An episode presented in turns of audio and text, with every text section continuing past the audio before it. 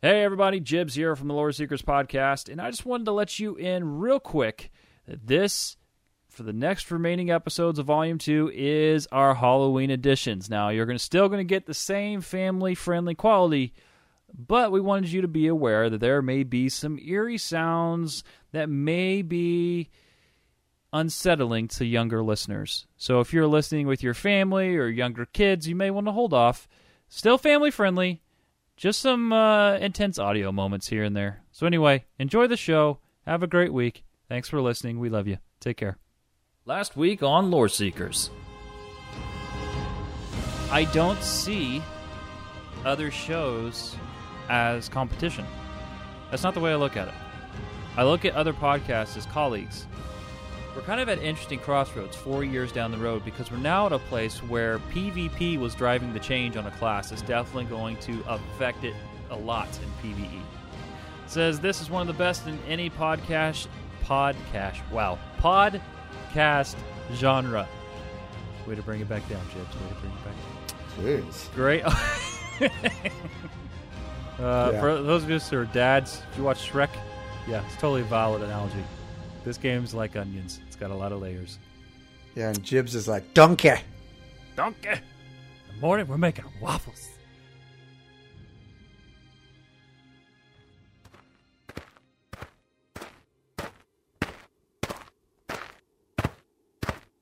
Psst! You, traveller, what do you know of this land? Do you wish to learn of its lore? Come, rest your weary feet and warm yourself by the fire. Let's share some lead, listen to tales of misadventure, and learn of but this one's got this Tamriel's rich vibe. history with You the know, lore seekers. Just feel like we're not alone, Ah, kind of thing. Here they are now. Okay, buddy. I'll tell you what. Jibs and I'll Cash. protect you. Uh-huh. You'll be fine. Take a sip of pumpkin ale. Everything's going to be okay. I need hissed milk. Yeah, you do. I got any hissed milk? All right. Hey, look who's here. Welcome. Have a seat. Welcome, my friends. Welcome, welcome, welcome. So, we are here in this creepy delve, but we'll get to that in a second. What have you been up to, buddy? I've had a hell of a week. I've been in a lot of delves myself this week. Oh, have you? I have. I have been playing on my new Magic Templar. How's that going? It's going really good. And as I said last week, we are journaling him, and he's going through some changes. Some very Halloweeny changes that he may or may not have been expecting as a priest of Arkay. But um, Oh, you went full RP on this one, didn't you? yeah, I did go full RP. He's going to be, this is going to be a really cool one. So basically, his premise is he is a priest of Arkay, he's a dark elf, priest of Arkay, travels the land in the name of Arkay, vanquishing uh, necromancers and investigating the paranormal. And he starts his adventures in Rivenspire, and something may or may not happen have happened to him by some certain blood fiends in Rivenspire. Oh my! All right. Well, it is Frostfall, buddy. Witches Festival's It coming is. up. You gotta get in the feels. I wanted a new character. Might as well role play him for Halloween. So It's true. Yep. And uh, yeah, all for those of you who are listening, all month long we are totally hanging out in a delve.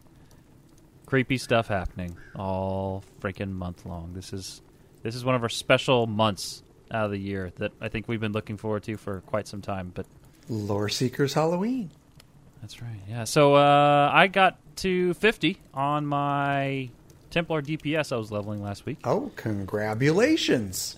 Thank you, thank you, thank you, and uh, got um, a, a pretty good supplement set of gear. I got Hunding's Rage. I got it all um, purpled out. All my, all everything's divine like it needs to be. I've got my monster set all done.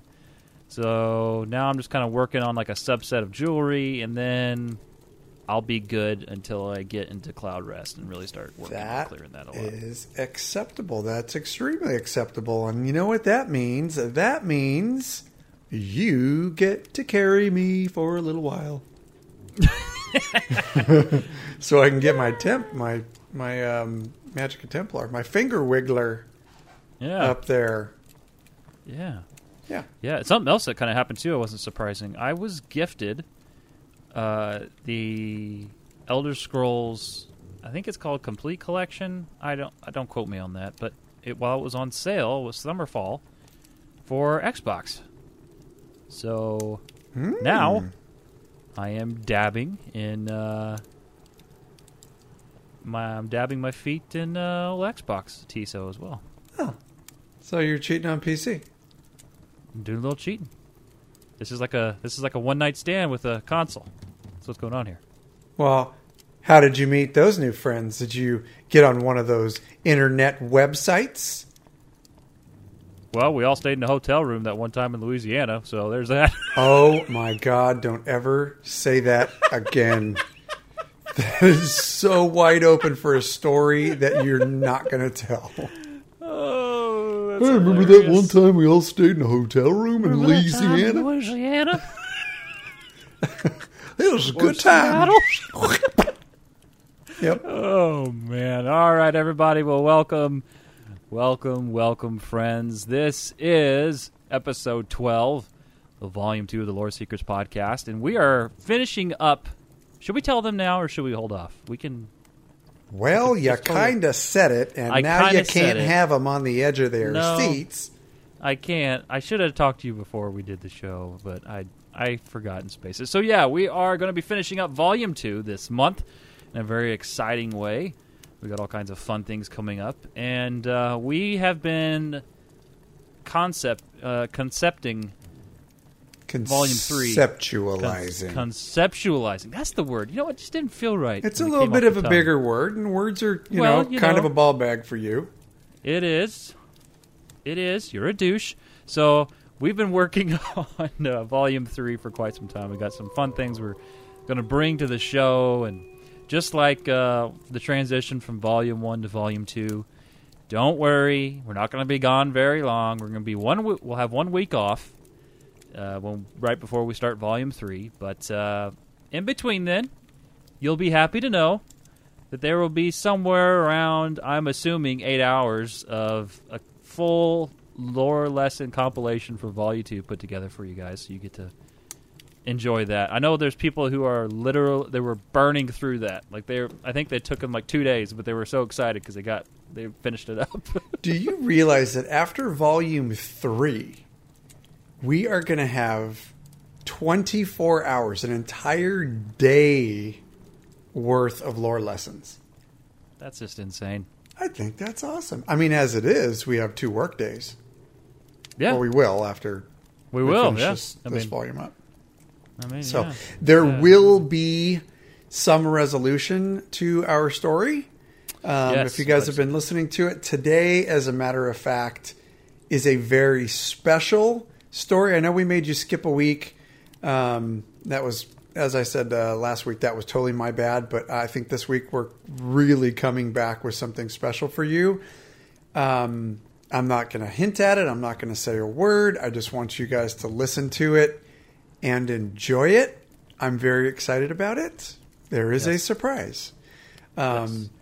And then we're going to be finishing up this uh, storyline within the next couple of episodes. And then, as Jib said, we'll be taking that one week. It just so happens to be perfectly timed because I will be in Montana Yeah. during that off week. But you are going to get yourself plenty of lore seekers um, during that week uh, to keep you satiated. Yeah. Carry on the tradition every week, man. Lore Seekers. Something going on. That's right. But uh, anywho, uh, yeah. So we gave him the intro. Now it's time for the introductions. I am your host. No, it's not I. We are your hosts. You know, sometimes I go back to the the old Level Up Morning Show intro. It's just a habit. It's Don't ever do that again. I mean, honestly, habit. I mean, I'm offended. You're offended, and I'm offended. well, I'm not as offended as Guido's going to be when he travels to wherever the hell you live. That I word kicks you in your nuts. Indiana. Uh, so anyway, we're your hosts. I am Jibs, and I'm joined by my brother from another mother, Cash. It is outstanding to be here. My friends, this is the holiday season. Yes. Ooh, and it starts off with some scary tales. It's Halloween. And then Christmas Yeah. is going to be here. Yay. Hi, everybody. It's going to be so much freaking fun. So, we're kicking it off. This is our very first episode of uh, Frostfall, which you know from our lore lesson is our real life equivalent of October. And uh, ESO and the Crown Store has uh, some really cool stuff for us, and we are going to talk about them. Um, Zos is definitely delivering. Yeah, This they absolutely are. If you uh, missed last week, we talked all about uh, what what we do a lore lesson on? I forget. The heart of No, Last was week two was the. Amulet of Kings. Amulet of Kings. Gosh, I forgot. I always forget to write that in. But anyway, yeah, Amulet of Kings. Last week we answered fan mail and we debuted a new segment called Zone Chat, which you know I it was a fun discussion on sorcerers. You should definitely go check that out. But uh, this week on the show, we're doing the Crown Store showcase for October. We missed it last week. It came out after the show was recorded. So we're going to do that this week. We're also doing a preview of Black Rose Prison, answering your fan mail. And to kick off good old Frostfall, we're doing a lore lesson on Cash. Vampires. All right. Well, are you ready? I am ready. All right. Well, let me just get this. I Uh, did you summon that?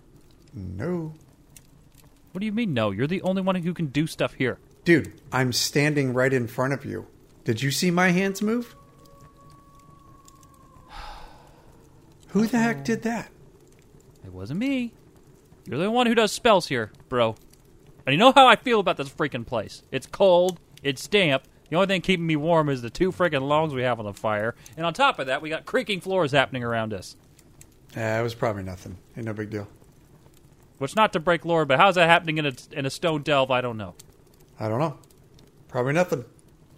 Could be user error. You sure you didn't fart? That could have been a solid right there. Could have been a shard. Shard. A shard. Could have been a shard. That's perfect. All right, well, let's get started here. Crown Store Showcase for October 2018. Now, this is a massive Crown Store Showcase. So, we're going to move through this as quickly as we can, but at the same time, we want to make sure you're informed. So, without further ado, let's get started on this three and a half pages of Crown Store. All right, so costumes. We've got Moon Shadow Wings Mask. This is available from October 8th through the 22nd. It says, quote, the, what is this? Lepidoterans? Yeah, that'll work. Lep- All right, are a sect of, of Azura cultists who conceal their features with elaborate butterfly masks. Wearing these extravagant masks has recently become a fad among the jaded youth of mainland Morrowind, and now you can wear one too. Yeah, uh, looks like a butterfly. Uh, face is covered. It's I, I feel like you have to dye this to make it look good. Like I, as a guy wearing this, I don't this guy can't get into that mask. Yeah. It looks a little butterfly yeah, maybe if it was dyed, you know, I, but I don't, I don't know. I, I, I, when I see that running at me, I don't think intimidation, but you know, who am I to judge? So anyway, that's available October eighth to the twenty second. Next, we got Dibella's Doll Mask Pack. This one's kind of cool. Uh, when worshippers of Dibella wish to honor the Lady of Love by engaging in anonymous bestowal of affection, they don an exquisite porcelain Dibella's doll mask. This bundle includes the Dibella's doll mask for humans and elves, as well as two variations for Khajiit and Argonians. Now, this is available October 11th through the 15th, and I'll be honest with you, this kind of brings me back to um, what wasn't there like Oriental glass dolls or something that, in real life that you could buy? I, I don't remember. It just feels very Oriental. I don't remember the name, but this is just the vibe I get. So you got this porcelain mask covered with a cloth. Yeah, kind of like a geisha girl type thing? Or are you actually talking Yeah. like the uh, like a porcelain mask doll? But yeah, Yeah. Yeah, I, I feel like again this is something that's going to have to be dyed to really make it. I think this could look cool if it's dyed. It's just if it can be Yeah. dyed. But yeah, I mean, dye that black. That would look awesome. yeah, yeah, yeah. I agree. I agree. So yeah, October 11th through the 15th. Next we have the Nightmare Demon Mask Pack. Now this is available from October 11th through the 15th. And this says, quote, the work of mortal artisans replicating Dremora at their most frightening. This bundle includes the Nightmare Demon Mask for humans and elves, along with variations for Khajiit and Argonians. Demonic! Yeah. That one reminds me of the what was that movie? Three hundred Yeah. with the "This is Sparta." That's what it reminds me of. Yep. It's exactly, yeah. It's kind of cool. exactly looking. right. This, yeah, this is very. Uh, it kind of calls me a little bit to. So, for those of you listening, uh, basically, it's like demon versions of races uh, with a red hood, Yeah, but it's all kind of iron. They look they look like the Yeah, iron, iron. type of a mask. yeah, yeah. It reminds me of a little bit of Fanglair meets Scalecaller meets Daedra, all that wrapped into one's kind of what I'm. Kind of gets a dragon vibe, you know. I know the horns are supposed to, you know, be demon, demonesque, but I kind of get dragon there. Yeah, Uh, next, we have the ooh, this one, this one, Daddy likey. I want this one. Deep Elf Executioner's Hood. This is available from October 15th through the 29th. It says, quote, ancient engravings tell us that a dwarven executioner, or, quote, chun abak, always concealed his or her features under a hood of black spider silk, a material that was so used by the Dwemer was I'm sorry was also used by the Dwemer for funeral shrouds. Feeling sinister? This could be your look. So yeah, it's an executioner's hood, but man, I love the texture of the cloak yeah. That of the hood. reminds me of the Quentin Tarantino movie Pulp Fiction and Bring Out the Gimp. Yeah, That's what that reminds me of. yeah. Like this, uh, the, you know, st- being around in ESO for a while now, like we have doing the show, it's you know, like when they came out with the battleground outfit styles, it was the texture that threw me off. In that, like the way that the metal looked, like it's so hard to match with anything else.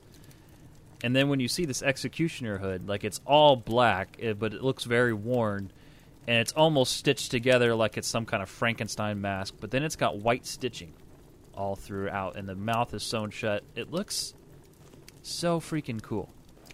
Yep, that's a cool one. You could do, you could do a lot with this. Next, we got uh, for crafting. Oh, dude, I have wanted this. I am a huge Harley Quinn fan. I have wanted this since the day I discovered it all those money months ago. Crown crafting motif, Grim Harlequin. Now this is available from October 15th to the 18th. It says, "quote Do you like dark humor, grim but funny? We've got a stylish motif for you." As Chamberlain Haskill expla- explains, quote, My lord Sheogorath has directed me to compile a guide for those seeking to create grim Harlequin arms and armor, so that the mad god's mortal servants may have a way to make all their equipment look the same. Of course, this standardization runs counter to all other cult practices and is insane on the face. I'm sorry, is insane on the face of it. What's your point? Point is, there's new crafting motif. All right, next one. You don't like that one? It's all right. There's just a oh. lot of stuff. We got to cover a ton of stuff, and I'm going to put people to sleep. All right, all right. So next we got the crown crafting motif, Deadwater. This will be available at the launch of Murkmire.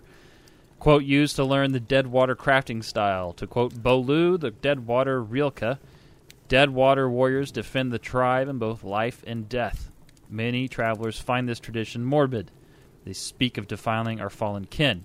It is not so. To craft a weapon from the skin and bones of our warriors, this is honoring. Woo! These guys are hardcore. Yep. So yeah, this is very Argonian looking. even in the image, I would, and we'll have all this linked over the show notes at loreseekerspodcast.com on the episode page. But even looking at this, it feels very militaristic, very Argonian, very, a lot of bone, um, leather, skins. It just, it, yeah, this looks good. Yep, and actually, Uh, uh, for an Argonian uh, motif, it looks really good on that human character. Yeah, That looks it pretty really cool. does. Wh- Which is, I feel like that's kind of rare, you know. Like Yeah. it, it's hard getting Argonian stuff looking good on, on a human, you know, like a human, uh, just like a, even imperial. Because the humans have funny faces. Uh, next for outfit styles, we've got Grothdarr Arms Pack. Got a new arms pack coming October 31st through November 28th. This will be available.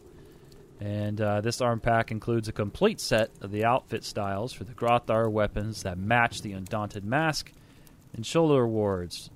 Just a heads up, the style page will have a chance to drop from the final boss in the Veteran Vaults of Madness, and the Grothdarr shoulder style page will have a chance to drop from the Gil- Gilrion. Gosh, I think I'd be able to say that by now.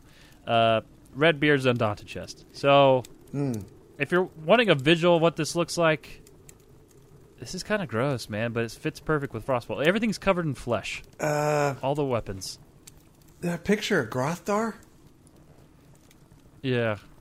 That is weird. That's really. Yeah. I mean, Grothdarr obviously is like a construct made of different parts. He's like the a Frankenstein on meth, basically. But this particular picture, uh, the crotchal region. Yeah. What the hell is that thing? Yeah, I don't. I don't. Uh, I think they tried to make it look like armor, like a cod piece, but the cod piece is hanging down really low. I don't even want to think about what's behind that thing. that is terrible. that you say that because I had to do a double take when I first saw this. I'm like, did they? Oh, oh okay, no, they didn't. Yeah. All right. Uh, apparently, Grothdarr is blessed. Well endowed. So let's keep going. Derailed. he is all natural people. All right. Uh, DLC. Uh, we've got the Murkmire DLC game pack. Long story short, the Murkmire DLC is coming. Travel to Murkmire, the southernmost region of mysterious Black Marsh, and venture into the deep swamps to learn some of the most hidden secrets of the Argonians. A full zone of new content. Murkmire is available as November 2018 daily login rewards. I'm just going to call it here. Oh, oh, by the way, there's also a collector's bundle. You can get a shellback warhorse. It looks awesome. Cantaloupe swamp pet, jelly pet, and some experience scrolls. I'm just going to call this November 3rd's release date. November 3rd? November 3rd. Dude, that's Extra Life. If this releases on Extra Life Day, I am going to shard my pants. Actually, no, that's wrong. That that's a Saturday. That's a it's Saturday. going to release on Monday. Yeah, it's going to be November 5th. Mondays and Tuesdays. I'm calling November 5th. Damn it. It feels good. Hey, did you get, did you get a look at the concept art here? uh, yes. Okay, so number one, I have a few little points to make. Number one, awesome. If you have not seen the concept art, it is awesome. Mm-hmm. Um, there's a Redguard woman with a satchel. Super Love cool. There's an Argonian with some gnarly looking horns and a sword. Looks like he's protecting or helping his Altmer friend out of the muck. Mm-hmm. His Altmer friend has a backpack. I'm just throwing it out there. Holy crap, and I just noticed that. Look at the right hand lower corner, creature from the Black Lagoon coming out. Mm-hmm. That's really Yeah. cool concept art. And then, you know, looks like Zeus in the background getting taken over. This is cool. Yeah. If you haven't seen that, This that. is cool. One thing that really resonated with me, and I didn't notice until you brought this up. I don't know if that's a high elf or a wood elf, but if it's a wood elf, that race, the way it's regarded, you know, and how it's kind of like the crap of elves are concerned, as far as the way high, uh, high elves look at them. I just love that the Argonian is helping his fellow man, helping him up, protecting him when the high elves disdain them so you know so much. I freaking love it. Yep. The Argonian's kind of like, this is my hood, dog. Yep. I Got you. Argonian looks pretty freaking gnarly I too. got you. All right. Uh, um, so yeah, anyway, I know I quickly glossed over this, so I'll go back to this real quick. The Murkmire Collector's Bundle, uh, that will be available as well with the launch of uh, Murkmire. The Shellback horse, you know what? I'm going to be honest with you. That's probably one of the cooler looking horses. Yeah, I kind of dig it. Yeah, that's pretty very- cool. It's very uh, um, detailed. Yeah, it's like they cut up an Argonian and put his skin and his bones and his teeth and everything, his horns, Oh, wait, all on top of a horse. I just saw that. Those are the scales. I'm like, they're super Yeah. detailed. That's because they're freaking scales, dumb dumb head. yeah, That's Holy legit. moly, that's awesome looking. yeah, that's pretty. Uh, I would like to know. You know, I know this is thinking too much into it, but it almost makes me like, what's the lore on that? Did they cut up a? Did they really cut up Argonians, or like is this alligators? Uh, like, I I'd say maybe more alligator skin because the um, the horns on the back are larger. If you if you compare it to the Argonian in the picture, his Yeah. head is way too small to house those big old giant uh, reptile horns that's on the back of this horse. But man, that really is a cool mount. Yeah, yeah, it really is. Then the jelly, the uh, what do they call it? The cantaloupe jelly, swamp jelly pet. It's pretty cool. It's like a floating jelly. Do you mean the netch? Yeah, that's what I thought too. Oh, or the cantaloupe, whichever one. I'm sure people will recognize cantaloupe too. Oh my god. So uh, there is that for housing. This one's a big one. If you're a big fan of Wolf Hunter, well, now's the time to buy your own establishment in Hunter's Glade. Yeah, Available October 4th through the 18th. that's pretty cool. Yeah, it says, quote, the underground entrance way to this housing realm leads through a portal to an expensive or expansive, I'm sorry, forested glade in Hircine's oblivion realm of the hunting grounds. Those, quote, blessed with lycanthropy can maintain werewolf form indefinitely in this otherworldly wilderness. I love that. Yeah, that's that's pretty neat.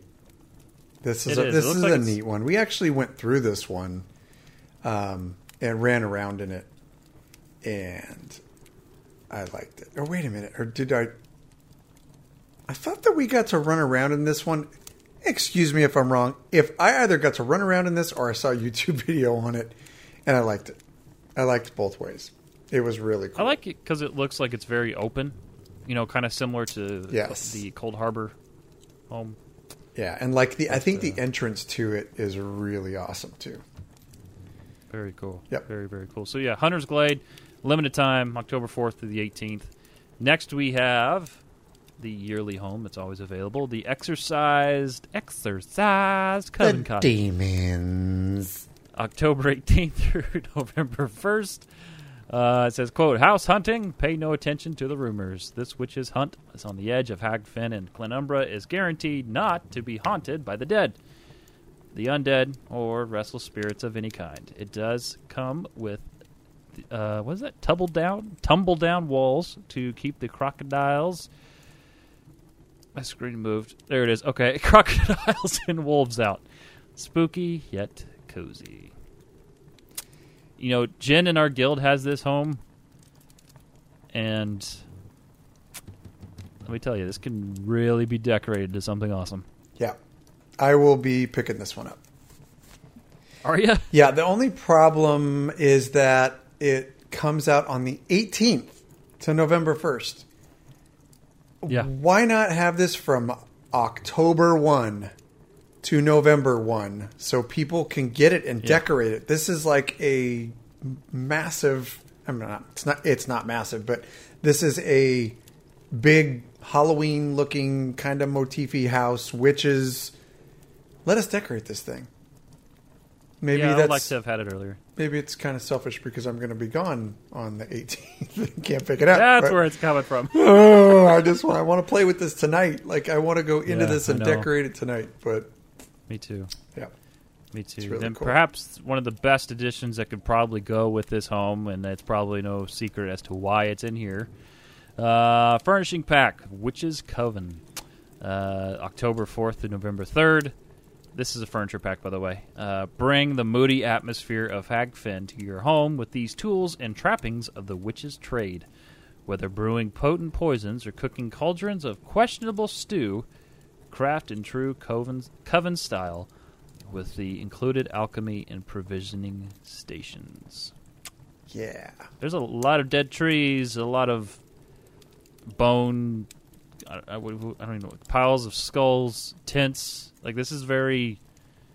See, there's a thing. Like I realize I gravitate towards the necromancer way and style of life versus the witches. Like the witches is very like traditional isn't the right word, but it's almost barbaric in the way that you Yeah. know the witches keep their things. They yeah, got it's a lot of kind of animal bones swampy, and, and this is very Hagfenny. Yeah, and uh, you know when I think of a necro, they're a lot more, a little bit more refined than this, which is kind of funny even saying. But so yeah, this is very swamp feely, like Cash said. Uh, a lot of cauldrons, and do you see that pot that's got some kind of soup brewing in it? Yep. That one's pretty, that part's pretty cool. And there's uh there's like a looks like a little miniature buck hanging in the background.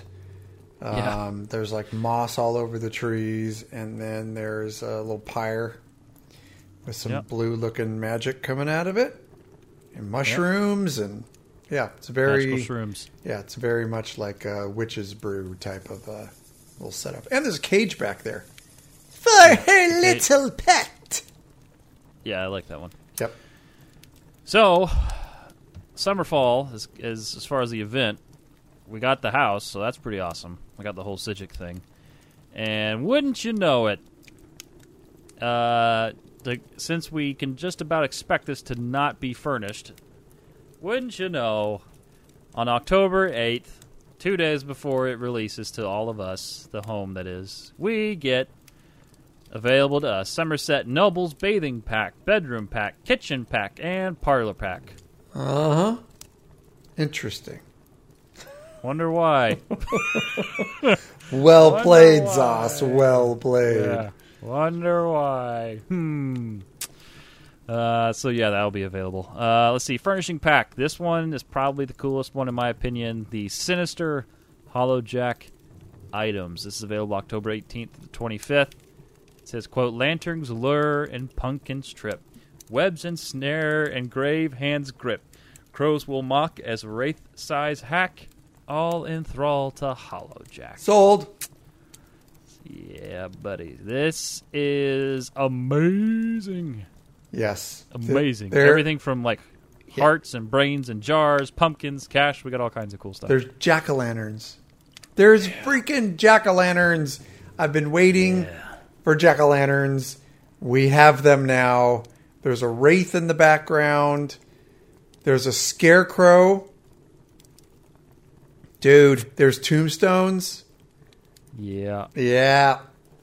yeah. Okay. And th- I'm assuming those crows are part of it too. Uh, That maybe the webbing. that would be awesome. It would be. It would be awesome. But I mean, I'm telling you, if I could just buy jack o' lanterns alone, I would be happy. But this Yeah. pack is awesome. Yeah, it really, really is. The, you know what? The thing I look forward to the most because I've been really trying to trick out my home in very dark, you know, toned kind of wizardy or necro feel.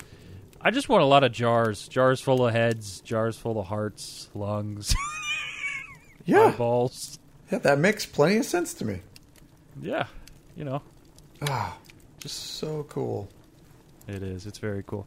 Um, next on the mounts, we've got Death Mask Sabercat. Uh, this is available to us from October 11th through the 15th. I would say the best way to describe this is the not adornment. What is it? Facial when you're creating your character face details or I can't think of it. I was just making a tune on Xbox the other day and I was just looking at it. I don't know the name of it, but anyway, there's a face paint in there. It looks like a skull. Well, Adornments? it's pretty much. Yeah. No. Yes. No. Just say yes. Adornments is your beards. Anyway, uh, so yeah, there's a saber cat with a skull painted With a facial its face. adornment of a skull. Oh, Yeah, that one. okay. Yeah, he's cool. I love it though. that cool. may or may not be a purchase uh, based on how much. Yeah. Yeah, I'm calling that. I don't think it's 400 crown worthy, but I would say definitely 200 Yeah. or gems. I'm sorry. Um, so yeah, next we got the Shellback Warhorse. This was a part of the collector's edition. It kind of gives its own image here, and actually, you see more of the detail. If you look at it, you see the shading from the freaking Argonian slash whatever it is crocodile skin. It actually has color to it. Looks pretty freaking cool. Yeah. Yeah, that'll be available to launch at Murkmire. Next, we have the Shadow Ghost, Guar, Horse, Cinch, and Wolf. Whoa. All of these are available October 22nd. The Guar. You got to hold on the Guar and give him the proper love that he deserves. The Shadow Ghost Guar. I like how they're almost like if you look at the horse, folks listening, it's it's pretty much a white animal that has been bleached with black designs all over it. So it almost looks like camouflage. Um, But the Guar, at the core. the Guar is white and black. He's awesome. We are the cult of Guar. I will be purchasing this one. I feel like I'm being forced into the cult of Guar. I was never really was a cult or a Guar fan until I got one, and and then the lore seekers are doing the Guar. I'm like, yeah, all right, cool, let's do it. Such a follower. no, I am. Uh, next, we got pets. The oh look, he's back already. The Jackdaw Daedrat, available from October 18th to November 1st. Not a whole lot to say about that. It's a Ugh. rat, Daedric form. Next, we got the Cantaloupe Swamp Jelly we talked about earlier. It is available when Murkmire launches. For polymorphs, we've got the Scarecrow Spectre. This is available right now, actually, through the 4th. Um, so, actually, when this episode releases, it will have come and gone. womp womp womp. yeah, hopefully you got it. Uh, it's a Scarecrow. Reanimated Scarecrow with glowing purple eyes. Pretty awesome looking. Not a polymorph guy, but I know people out there's people out there who are, so this is your jam. Now, as I say that, I see this October 8th to the 11th, the Werewolf Lord, and uh, I kind of want that. Yeah, he's cool. He looks very Wolverine-ish. Yeah, very orc, wolf, wolf, Wolverine, werewolf feel to it. This is very, very. I. The more I look at this, the more I like it. Um, I just wish we could customize a little bit more, polymorphs in general. But yeah, yeah, this looks cool. He's covered in wolf furs, and he's got. If you imagine a huge orc with big gnarly beard and huge teeth, uh, maybe a hint of Hugh Jackman in there, you got it. Yep. yep. Uh, Pumpkin Spectre. This is available from October 22nd through the 25th. I got to read this one. Says, "quote Shore's bones." a pumpkin specter is a, like a horrific figure from a skooma-induced nightmare, and with this costume, the wearer can take on the chilling semblance of these dread monsters.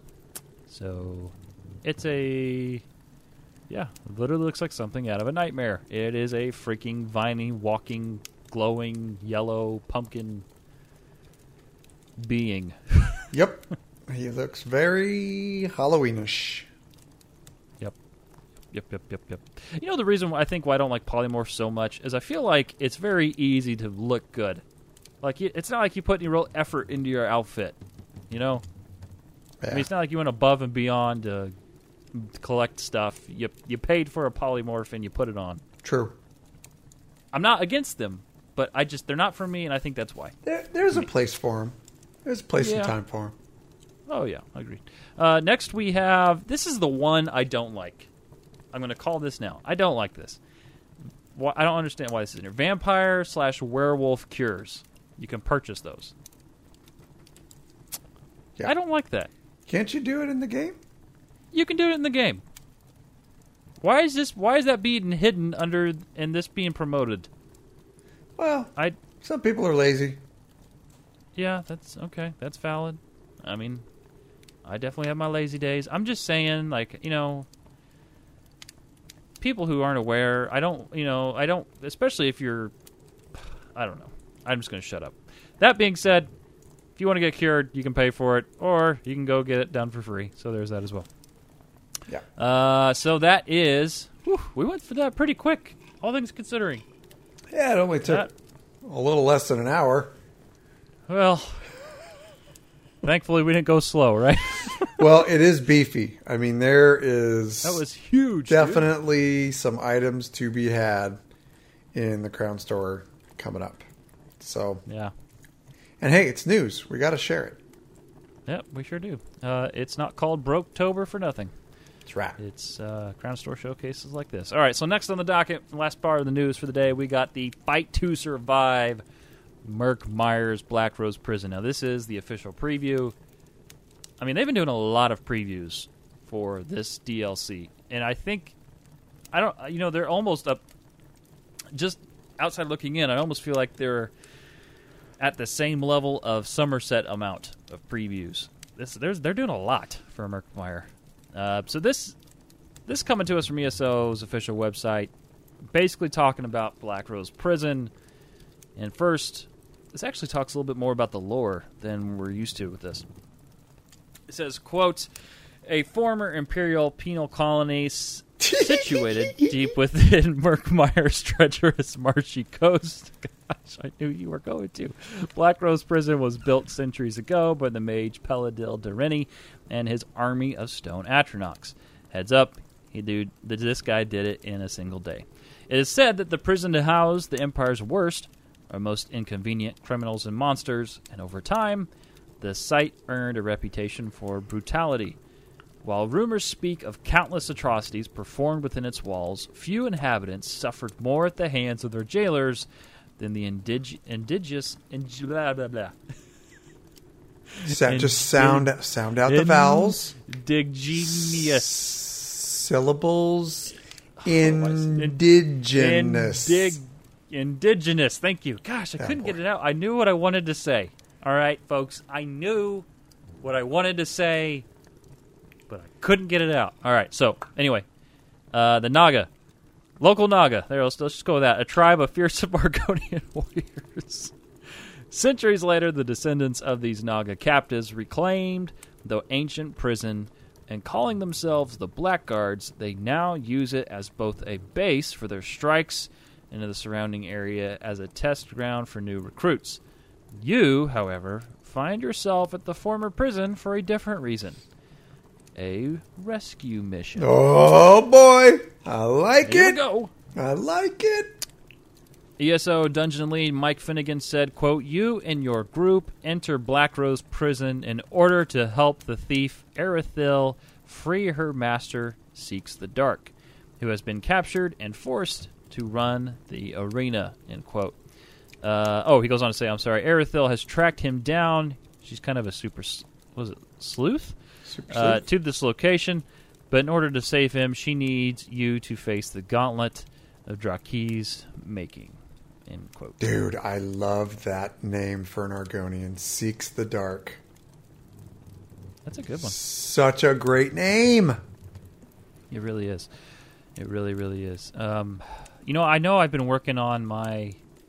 Uh, I haven't for a while, but I have an Argonian uh, Dragon Knight, and this kind of, in some ways, makes me want to restart an Argonian just for this experience. You know, but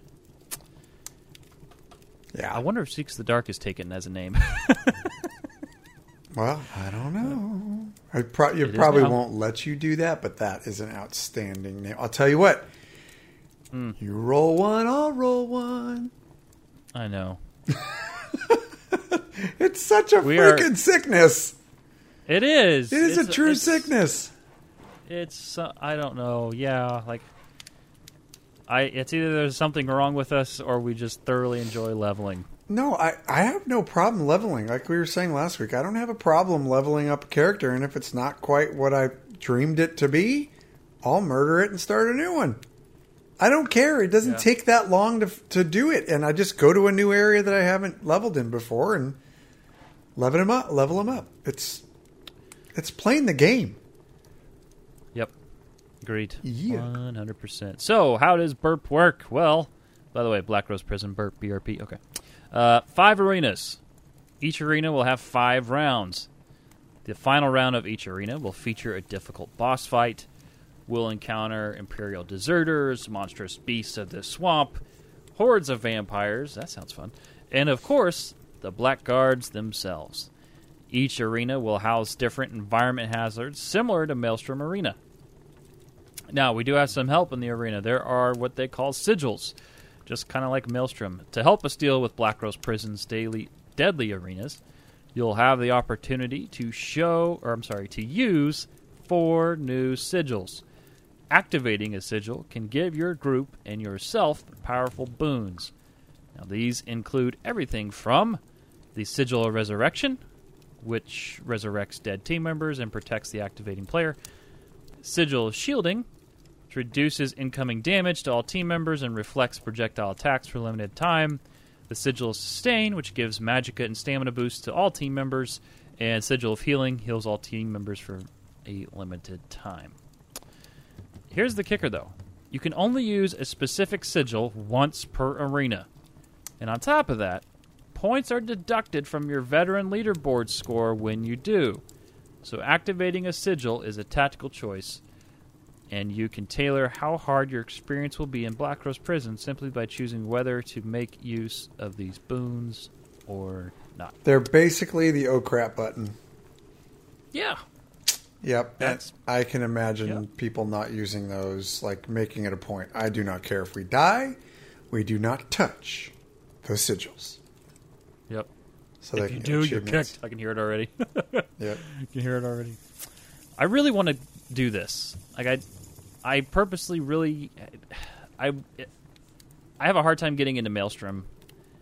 I just I feel like because this is group content, this is going to be amazing just for that reason alone.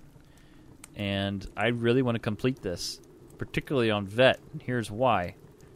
So there's all kinds of rewards. Okay, each boss in this in uh, Black Rose Prison will drop parts of one of the three zone sets found in the Murkmire DLC as a whole. Okay, this includes. It gives an example here: the Bright Throat's Boast. It says it increases your max magicka and magicka recovery while you drink while you have a drink buff active. It's kind of interesting. Huh. Which is, I don't know if it's drink or food or just drink buff. Interesting. It's kind of a fun little uh, new mechanic there. Yep. A proc based off of food, so, or a buff based off food. Sorry. Uh, next, we have the it talks about uh, should you complete Black Rose Prison, you'll also earn a Black Rose weapon. Now they do talk about the restoration staff here, and uh, it says it grants your allies major vitality when you shield them with Steadfast Ward, giving you a simple but effective boost to your healing. Ooh. Daddy likey. I want that. I want that. That might be a new go to. Yeah. And I'm that's just the feeling be. Yep, yep, yep. If you complete Burp on Vet, we'll earn a perfective version of the weapon, given giving it a unique stat bonus. So there's that as well. Uh, this is the main reason why I want to complete this. Uh, completing Burp, you'll earn a brand new collectible, the Marsh Mist Pale Scale Skin. Long story short, you look like a albino Argonian. Oh, well, all you got to do is get bit by a vampire to look like that. Yep. But it does look cool though, mainly because it does emphasize the whole leathery skin, which you know you'll be able to use on every other race. So it kind of has a Yep. interesting look. It does. It's actually really cool. This is the part that I, I think I really want to complete just for the achievement. You know, the more I play ESO, I don't know about you how you feel, but the more I complete ESO, the more I find myself wanting to be like an achievement hunter. Like that's all I want to do. I just want to hunt achievements. And so, yeah, you complete Vet Black Rose Prison without using a sigil or dying, and you'll earn the unique title, quote, the Unchained. That's So pretty cool. it is pretty cool. Well, long story short, we want to know what you think. This was the news. Everything from the showcase to the preview for Black Rose Prison. Are you going to hop into this? Is this going to be something you're going to make a point to do with your guild? We want to know. Call us 765 382 6961. You can also email us loreseekerspodcast at gmail.com. So, it's my favorite time. I've been waiting for this lore lesson since the beginning of time. Here we go. Now, see, that spell I know. That one I know. That one I'm comfortable with. All right. Well, I, When I hear sounds and creaky bats and all that crap. I actually did that one though. The other one, not so much. But yeah, whatever. So yeah, this lore lesson we have waited for quite a while to do, and we were specifically waiting until Frostfall to do this because, well, vampires are very Halloween. So here we go. In the words of Phrastus of Elinhir, an imperial scholar, Undeath is not always a product of renegade mages tampering with souls and rotting flesh. Cursed diseases such as Noxophilic sanguivoria can corrupt the living. The result is an undead creature that requires the blood of the living for sustenance. Ooh, buddy. Yeah, that's freaking terrifying. Oh, I love it so much. So, sanguinare vampiris or porphyric hemophilia. This is the affliction that leads to vampirism in the world of Elder Scrolls. There are tons of vampires out there. I myself have a mm-hmm. couple characters who are vampires, but what I did not know is that there are over 100 types of vampires. It's also spelled V A M P Y R E S in Elder Scrolls but over 100 types of vampires that have been discovered in Tamriel. And there's some very interesting things when I get toward the end of this lore lesson that I had no idea about. And now I'm kind of pretty well versed in vampires. But uh, right. in Iliac Bay alone, over the years, nine different variations of the affliction of vampirism have been discovered. Each variation has its own unique powers and abilities, but at their core, all vampires basically feed on the blood of any warm blooded creatures. Typically associated with the undead, the vampires are said to have a very close connection to the Daedric prince Molag Bal. Why? Well, Molag Bal is known as the kin father of vampires, and legend holds that he is the father of Tamriel's first vampire, making him daddy, basically. All other vampires end up being his offspring in the uh, lore of Elder Scrolls.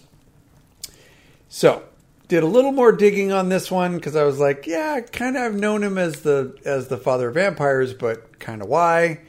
Well, there is a book called The Spawn of Molag Bal that is findable, discoverable out there in the world. And the book reads Molag Bal enslaves, Molag Bal defiles.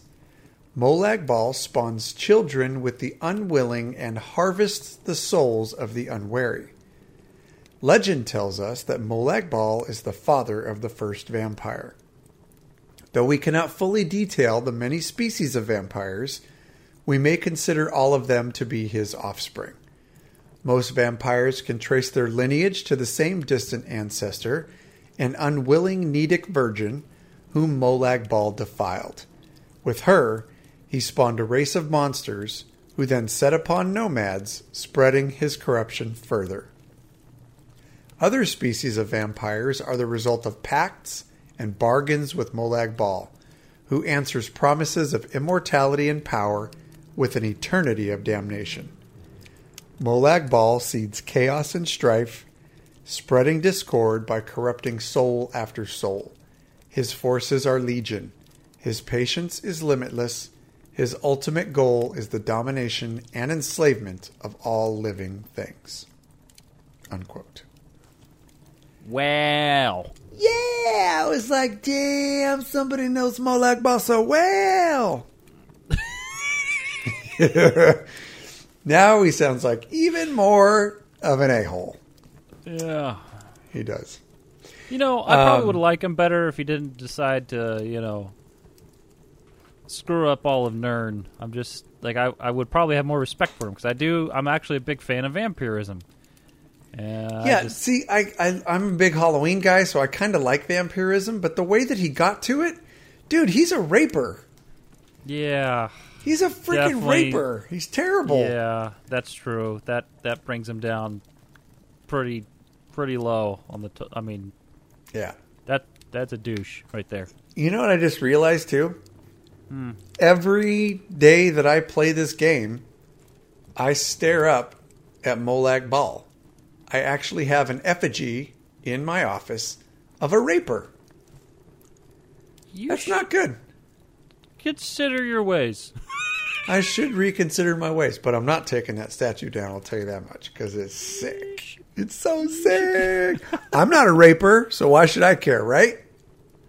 Oh, Move on. Oh, okay. Sorry about the trail off. Tamriel considers vampires a blight on the world, and no other undead are considered as powerful as a vampire. A vampire's uncontrollable thirst for fresh, warm blood drives their very being. A newly turned vampire's first kill is often someone close to them, such as a friend or family member, due to their inability to control their new hunger.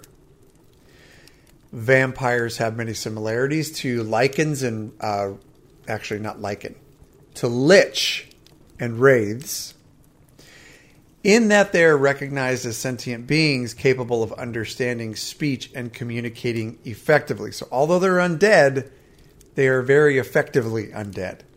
Unlike many other types of undead, they can be controlled by a necro or that can be controlled by a necromancer. Vampires practice free will and roam Tamriel of their own accord. Many vampires are able to live their own lives and they live relatively normal lives other than the urge that they have to feed on blood. So, with regular feeding, the worst of the symptoms of the disease can be somewhat controlled and then they can continue to live among society.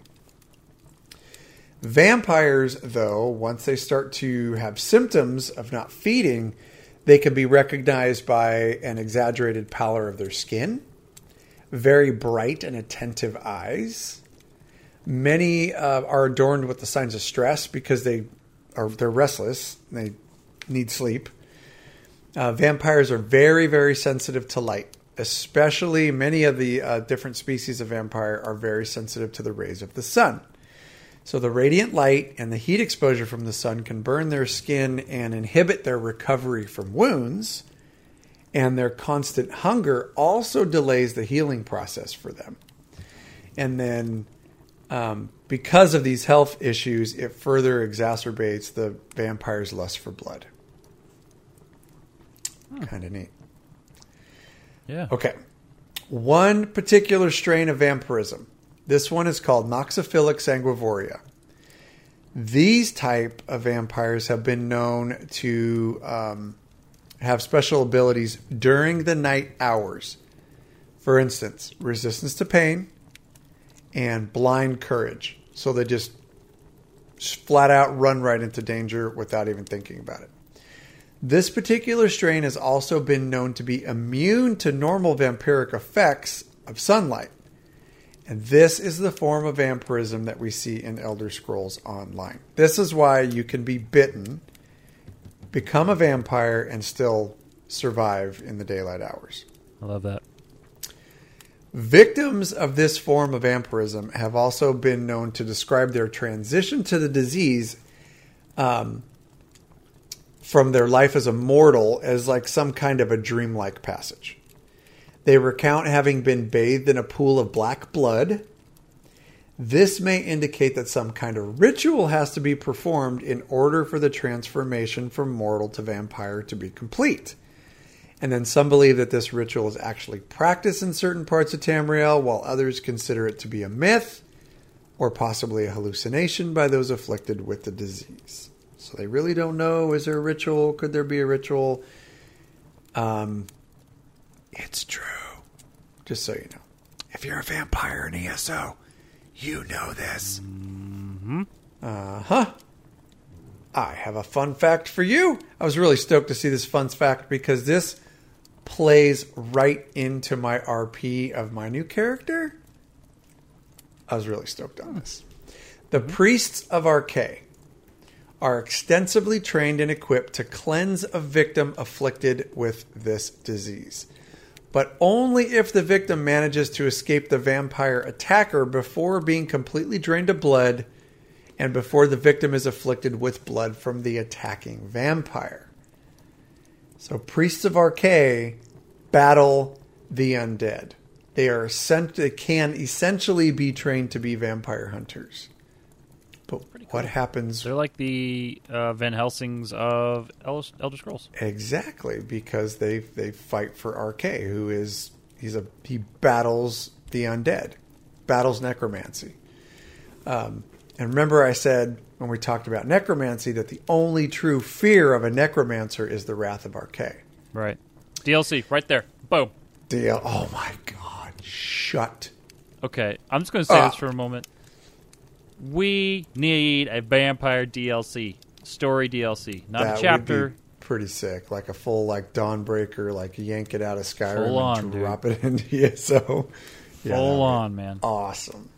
Vamps and awesome. ESO. Need the quest line. Yep. Well, we're definitely on on a footing for it, right? Yeah, we are. Yep. Yep. So, okay, this is where it gets interesting.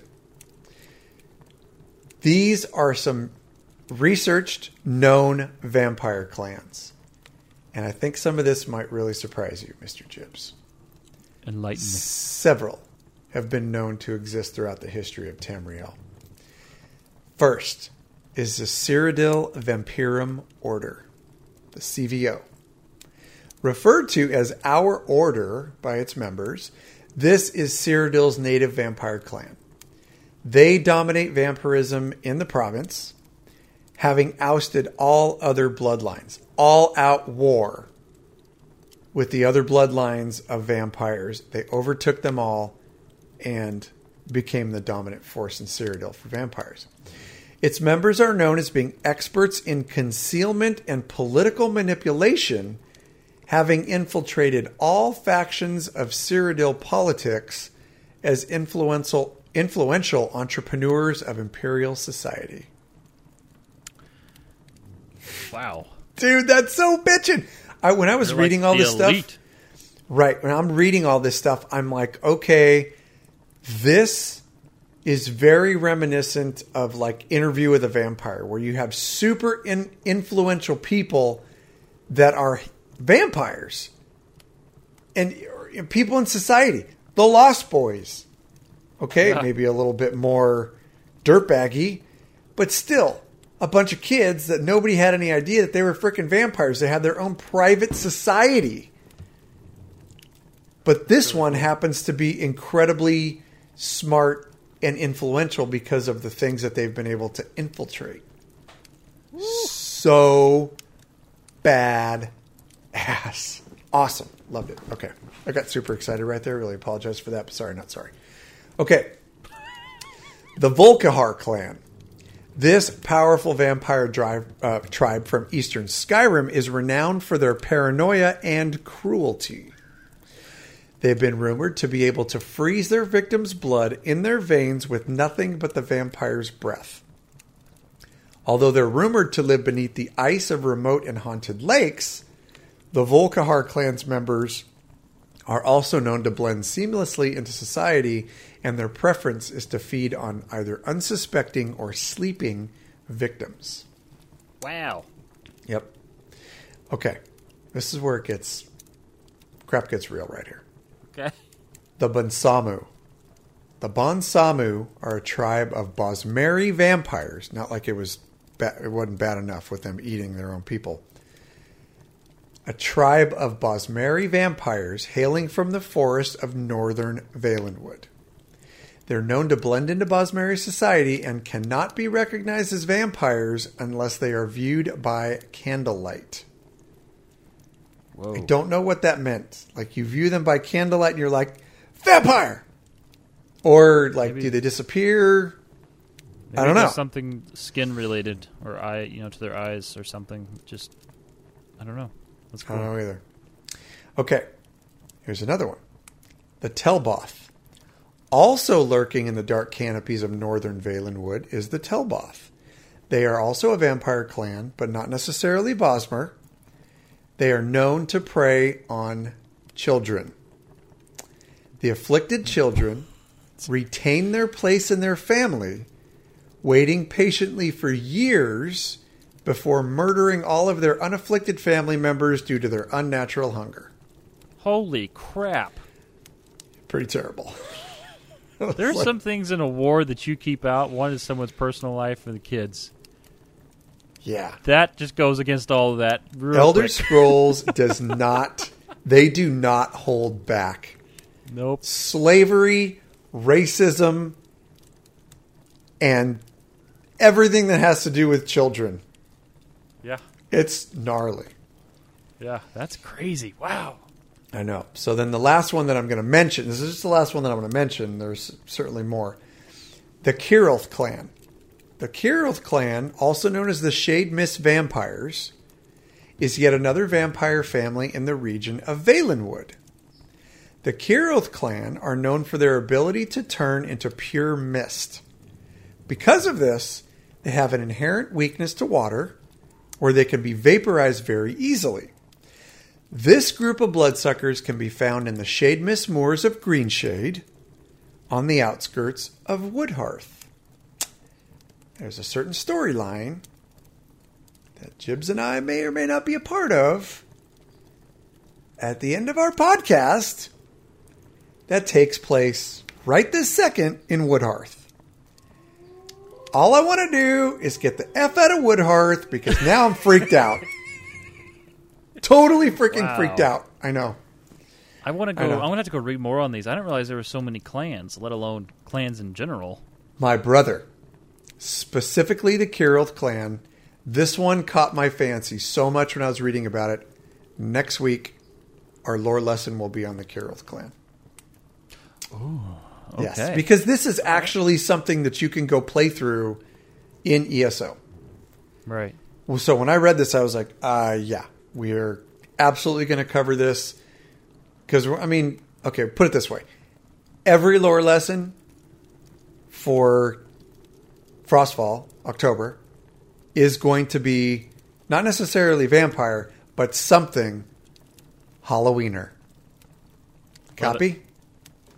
Something haunted, something gnarly, something scary we're gonna do it, and this is this is gonna give me some love for next week too. So we're gonna cover the Kirilth clan and maybe uh, maybe some other stuff, but um, it's gonna actually give me time to go play through that stuff in Green Shade.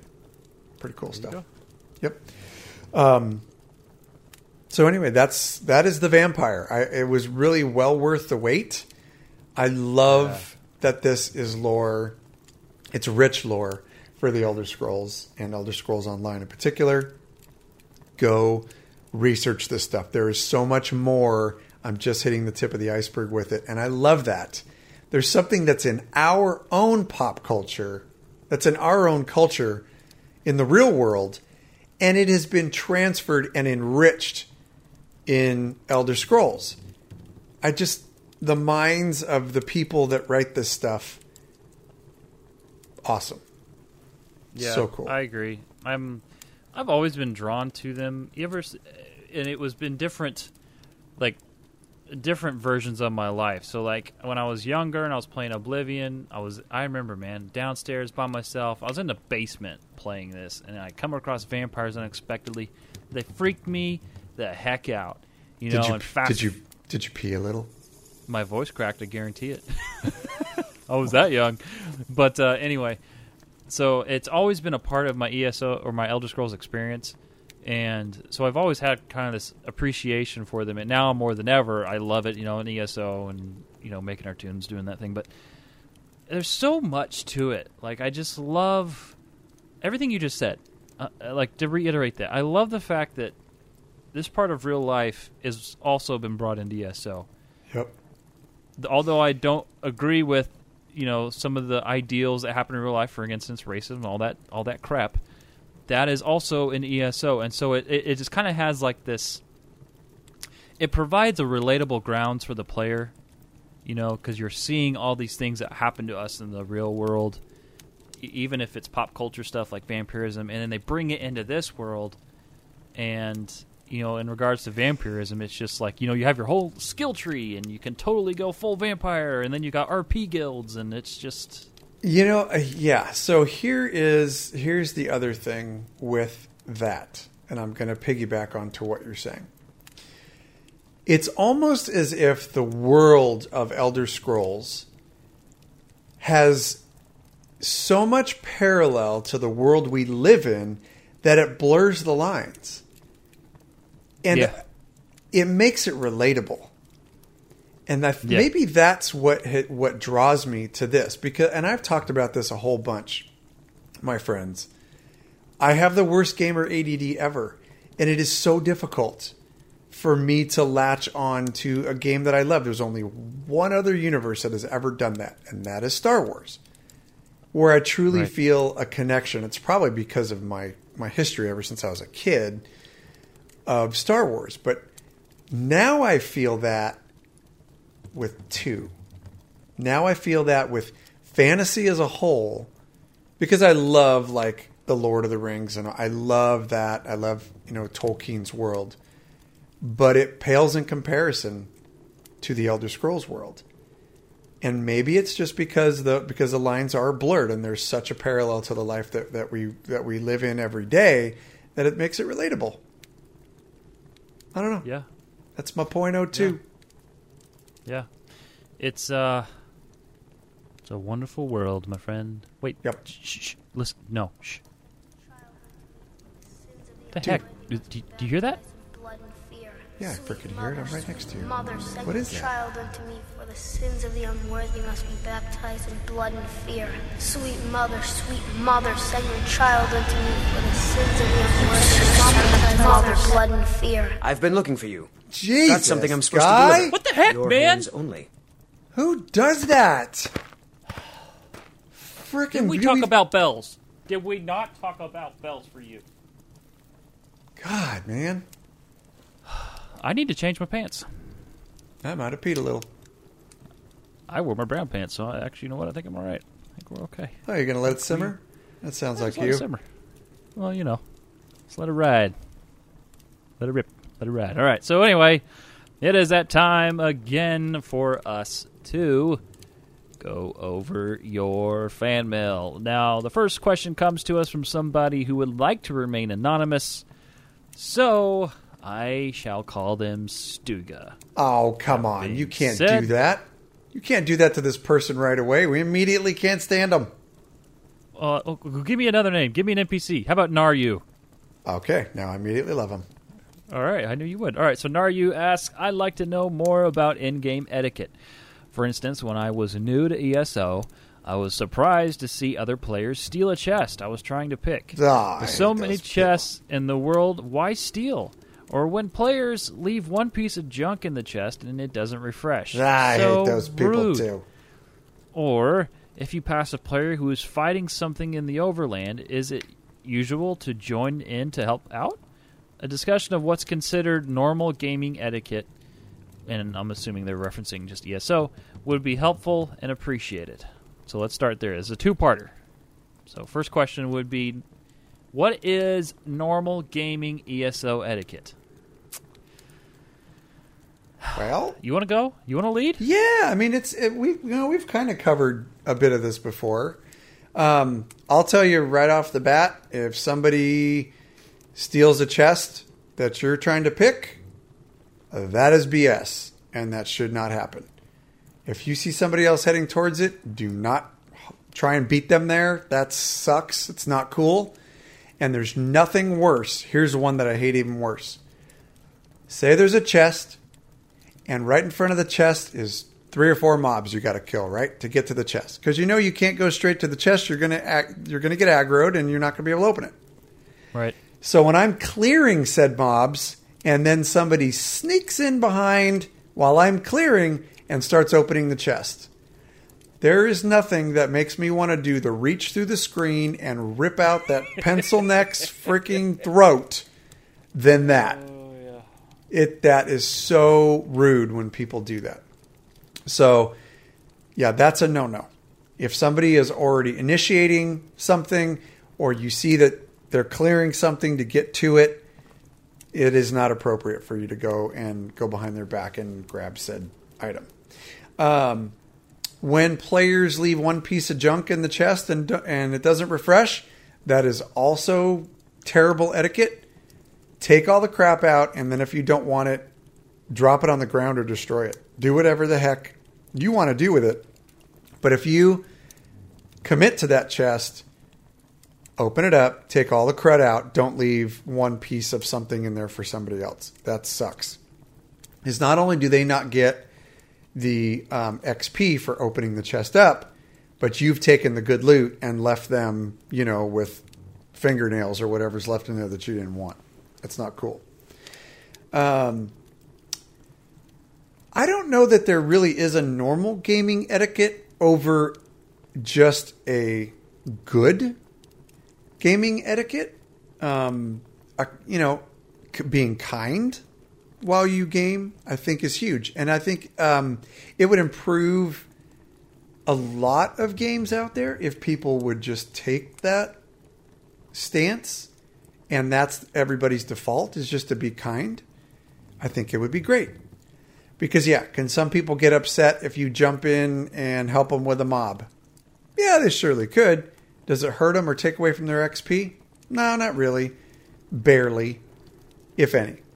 Um, so yeah, if somebody's, especially if somebody's in trouble or doesn't look like they're going to be able to make it, I'll run by and throw them a heal, throw a couple, of, throw a couple AOE's down for them, then keep moving on my way, or I'll sit there and help kill the mob and keep them alive. Uh, I think that's practicing good etiquette, is what I think. Yeah. Pretty simple. Love your neighbor. Do unto others as you want them to do unto you. That's it. Yeah. Do that in gaming, like like a good human being, and because we need more of that, man. We need Yeah. more of that. We need more people thinking of other people before themselves. The world's already full enough crap already, and sometimes that bleeds into ESO, and we don't want that in there. You know, be loving, be courteous, be kind. Yeah. Because- it's actually much easier to be that way. It, takes less energy It- Yep. to be kind than it Yeah. takes to be a complete douche. Yeah, that's exactly right. You will waste more energy getting all your feathers all ruffled and everything and getting all ticked off than versus just being kind and be and moving on. Like Right. that's the way to be. That's the way to be. So anyway, uh, another request. She says, "I'd like to know about role playing, how to get started, how it works, etc. I'm interested in rolling an RP tune that is a mute because in real life I have Asperger's syndrome. I'm thinking RPing with a mute tune would allow me to play within a RP group without the other group members figuring out my socialization challenges. Have other players with disabilities done this or something similar that you know of? I personally have never heard of people RP that before, but the cool thing about RP, uh, r- about said Ryu, okay, Naryu. The cool thing about RP is that you can do things like that, and Yep. it's totally acceptable. They will not bat an eye. They will not think twice. They will totally embrace it. Like if that's the way you play your character, there's people who would welcome that just because it's as far as what I what I know, I haven't actually seen this done before, but I know that there's people, there's groups that would welcome that, and that's they would respect that enough because they would say that is how that character is being played, and they would find ways to interact with that character. It would probably a lot of them would probably find it interesting because it would be a challenge for them in a good way, a productive way, because it's going to allow them to flesh out their character even more. At least that's how I would look at it. Yeah, I agree. And I think, I mean, first of all, I think, Naryu, you have amazing courage to come on and even ask about something like this Absolutely. because it takes it takes a big heart to talk about something that you consider that you would consider a disability. I don't necessarily consider disabilities, disabilities. I like to consider them alternate abilities because I pretty much guarantee that although you may not be able to do something that I can do, there's something that you know how to do that I have no idea about.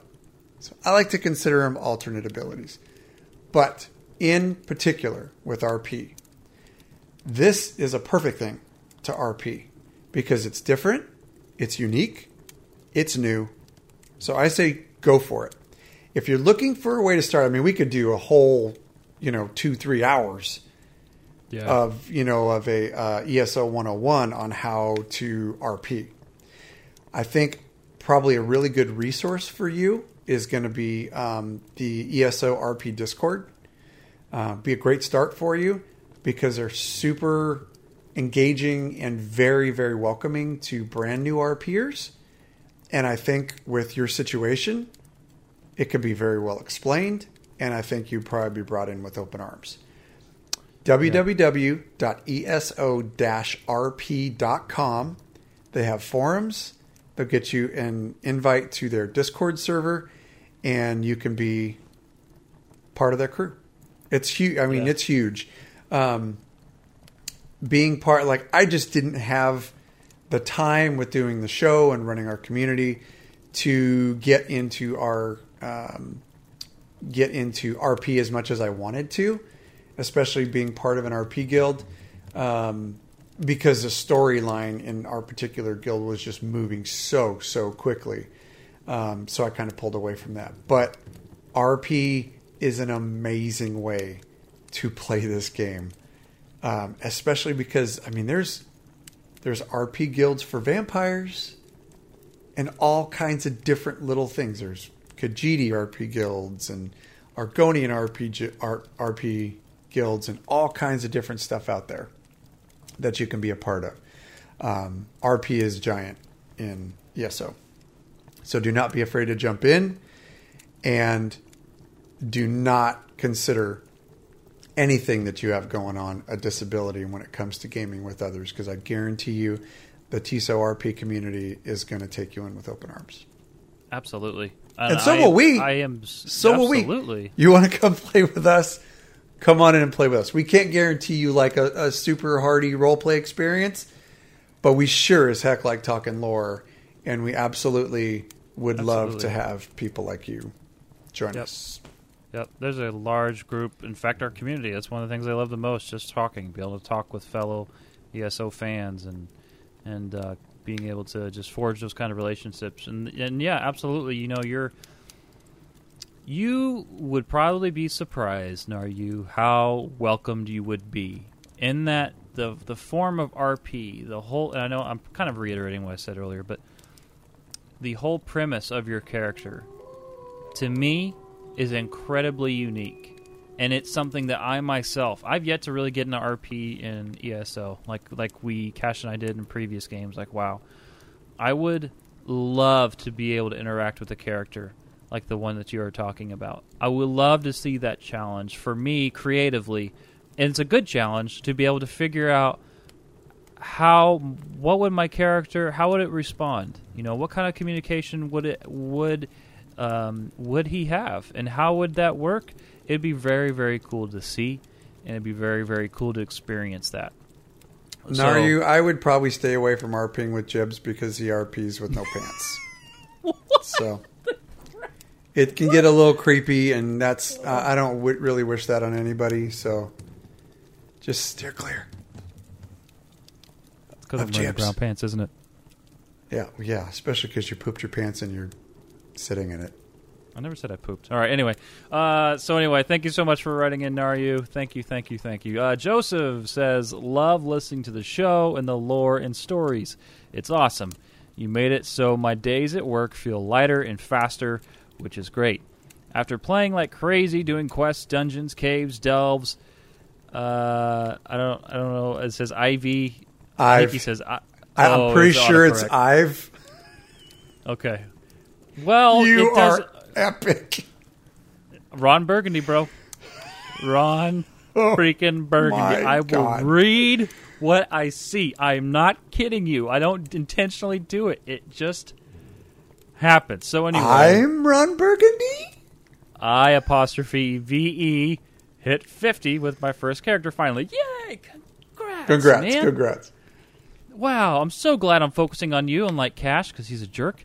Uh, he says, I'm super glad. now, how do I get as much champion points and in the fastest way if you have any tips? Long story short, I'm going to give you an answer. Uh, make sure you do your dailies, do questing, do all the content in ESO. That's how you do it, man. Just Yeah. freaking hit those dungeons, hit the hit the freaking trials, do PvP, um, everything. Like it, it. That's the best part about champion points is that, and that's the reason why I rushed to get this guy to fifty because I wanted to get back to earning champion points.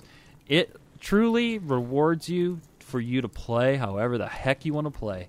If you just want to go explore for the day and earn XP, guess what? You're earning XP towards those champion points. The fastest way I really uh, just make sure you're doing your dailies. Get your PvP daily done, dungeon daily done Yep. as soon as you can when you log in. After that, man, it's totally up to you how you do this. It's totally up to you. Make sure you've done all the dungeons, so you got all the quests done. That's good XP there. But it's totally you play how you want to play. I have some specific advice, actually. That's great advice. Oh, do you? It's all totally right. Yes. Um, this is what I would do. I would get yourself a training set that's your appropriate for your level. And what I mean by training set, um, a set of armor that will benefit you, but has the training trait on it, so you get increased XP. That's number one. Number two, get yourself some experience scrolls. Number three, sit on that character for about a week. Roll another tune. Get yourself another tune, have a little bit of fun with them, level them up. Why? Because the character that's sitting, your 50 that's sitting, will be accumulating enlightenment. And then, after about that week, hop on that character, throw on that training set, throw on an XP scroll, do your dailies. Okay? You get those their daily dungeon out of the way, get your daily PvP match out of the way. Just go run and go do battleground real quick, get it out of the way. Then plant yourself in a public dungeon and kill everything. And when it respawns, kill everything again. Great loot, very quick CP, and um, if you plant yourself in in some place like in Vvardenfell, the Nichizelkalkalkalkalkalkalkaleft, put yourself in that place, and um, you will be able to get. Actually, you can get those um, those theodolite parts, so you can get yourself a Dwemer pet at the same time. But public dungeons, outstanding champion points in public dungeons, especially if you have a training set, an XP scroll. And you can get Psijic Ambrosia if you want to, to further increase your XP, but it's really expensive to make and buy. So, That's a valid point. I forgot about the public dungeons. That's uh yeah. I know Beta Rays from our community. That's he just grinds those, man, and gets champion points like crazy. Like crazy. Well, thanks so much, Joseph. You are awesome. We appreciate uh, appreciate all the mail we got this week, and that was my good friends, episode twelve of Volume Two of the Lore Secret Podcast. We hope you enjoyed it. And if you did, here's what we want to do. We know so many of you are listening from different outlets, and that's totally awesome, totally fine. But if you're listening from iTunes, we'd appreciate a review from you. We'd love to hear from you. For every five star review that we get on the show, we show you, or I'm sorry, every five star review that you give us, we show you some love on the show. That being said, first one we have here is from Ross. He says, after listening to these guys from when they started up, I've got to say, he says IV. See, it's it's an autocorrect. It's not just me, jerk. Got to say that they are the most fun, consistent Elder Scrolls podcast at the moment. They have a mix of Elder Scrolls news, lore lessons, and basic tutorials to get you started. Their banter will keep you entertained and keep you coming back for more. I can't recommend these guys enough. Give them a listen. You won't be disappointed. Thank you so much. That's very kind. Thank you, sir. That's a really I cool one. appreciate that. Now, this next one, this was a long one, so I had to cut it down a little bit, but it says, uh, this is from It's Ya Boy. Oh boy, that's a meme. It says, uh, fellas, I wanted to write a five star review for the cast for a long time now, but every time I have tried, I never felt like the words I was using were the right ones to express the appreciation and love I have developed for the show and for Jibs and Cash. I've been playing ESO since this past December, and I think I came across the podcast sometime around episode 5 or 6 of Volume 1. Let me tell you, ever since I listened to that first episode, I've been hooked. I love the genuine friendship that Jibs and Cash share and how well the two of them seamlessly project that same love and admiration they have for one another onto the listeners of the show. Everyone is welcome, and most importantly, everyone is family to these guys. Man, that's right. Thank you so much. That is right. He kind of nailed Yeah. us, except for the fact that you and I actually like each other because we're just really good I actors. freaking hate you. and you're a douche. I mean, you're up there on the Yep. on the hate scale. You couldn't hate me. That's valid, very valid. You know what's you really couldn't cool? hate me if if I tried, yeah. if I was last man standing. Last man standing. No, I could not. That is true. You know the cool thing Well, about this you- review? You technically couldn't hate me if I was last man standing because you wouldn't be here. Oh yeah, that's Whatever. That's true. Keep going. That I guess that means you. Yeah. All right. So anyway, uh, what's really cool about this? It goes. He, the part I couldn't read just because it was a longer review was his father is 67 years old. He is overseas, and that's how his father and uh, and him communicate. That's how they connect. And Nope. his he's already jo- he's already joined the guild, and his father's going to join the guild as well, Lore Seekers. I just think that's so freaking cool. I got Spilkus in my connector this week. yeah. So freaking Dead baby cool. dolphins. Dirty socks. That's awful. Okay. All right. Not going to cry on the show, but that brought me close. Yep. It's pretty awesome. That was cool. Very yeah. awesome.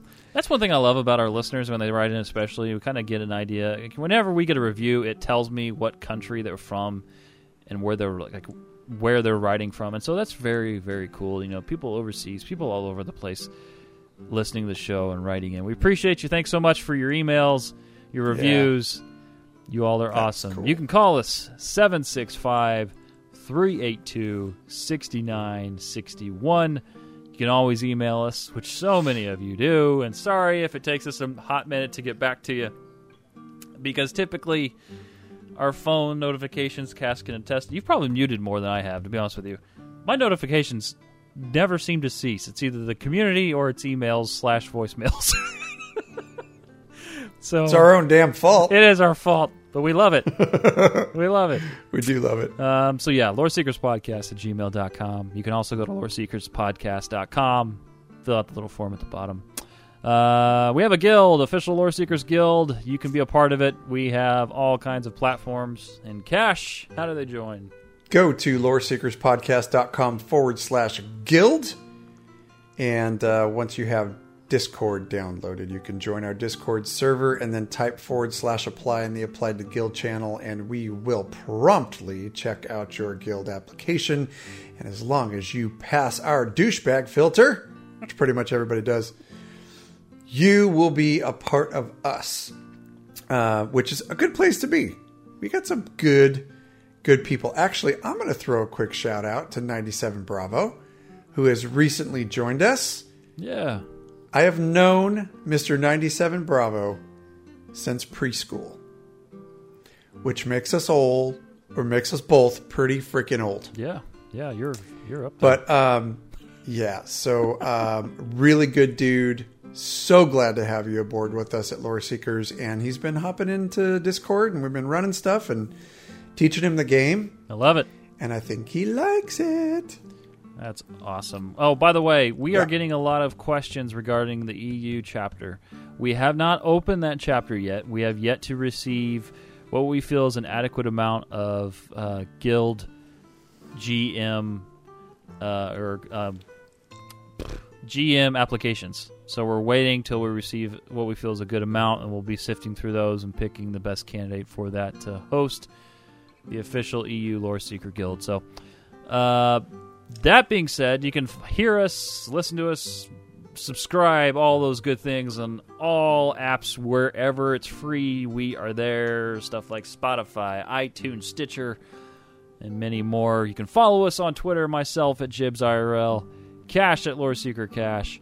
Most importantly, the show at Lore Seekers Cast. But after you're done listening to the show, there's a few more shows you need to go check out. I know Cash has the list. Let him have it. I do.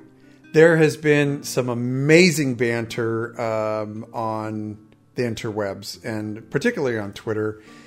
Uh, and then on, on all of these shows surrounding the hashtag ESO podcast fam. Now, we already know there's a hashtag ESO fam out there. Um, and there's a lot of stuff going on on Twitch. The Twitch streamers are, you know, they're all kind of uh, in, their, in their own little family themselves. But you know what? We have a pretty special thing going too. The audio realm Right, we do. of Elder Scrolls content is growing Yes. and the quality is outstanding Yes. and it, it makes us as as longtime podcasters very very happy to see now there was already some amazing talent there before we even came on the scene but the talent that's coming up as well is really cool to watch so that being said the banter back and forth between a lot of these podcasts has been incredibly positive and that's what we are trying to build Yep. as the hashtag ESO podcast fam grows. We have the Tenets podcast, Tenets T E N E T S, with Kyle. Go listen to that show. It's really a really, really great show, especially if you are a brand new player. The Tales of Tamriel, who have been longtime friends of ours, outstanding podcast. The Sons of Sithis, also another really good podcast. If you want a dose of incredibly well thought lore, go check out Written in Uncertainty. And then there is the longest standing show out there for Elder Scrolls, and like all of Elder Scrolls, and that is going to be Elder Scrolls Off the Record with another bunch of really cool hosts on that show. Um, and then we hope to see more. I mean, there is a lot of people out there that get their content on Elder Scrolls via their eardrums Yep. and you know what it's it's pretty viable i get i get a lot of listening every week and i know there are thousands upon thousands of downloads of all these shows go listen to them they're outstanding Yeah, absolutely. There is so much good audio content coming out on ESO. It's look, ESO is not just Twitch streams. It's not just people on social media. There is a whole growing which is amazing. Let me tell you, 4 years after a game is launched and there's uh, interest and surge in podcasting on a game, look, dudes, that's unless you're like World of Warcraft, that's nuts. That's unheard of. Okay? That does not happen. Cash and I know that does not happen. So there's this very unique surge happening in the audio community, and we're so happy, we're so proud to be a part. But most importantly, you know, we've said this before, and we'll say this again. We do not see other shows as competition. We see shows as colleagues because at the end of the day, just like the streamers are in together, guess what? So are the podcasts. And they have a flavor we don't have. We have a flavor they don't have. You get everything that you could possibly want because you've got choices like a freaking buffet. All right? So get out there, listen to shows. After you've listened to the uh, Lore Seekers podcast, go check out Tenets. Go check out Tales, Sons, Written Uncertainty, Elder Scrolls OTR, all, the, all of them. Go listen, have a good time, and come back to us next week. We're out of here. Deuces!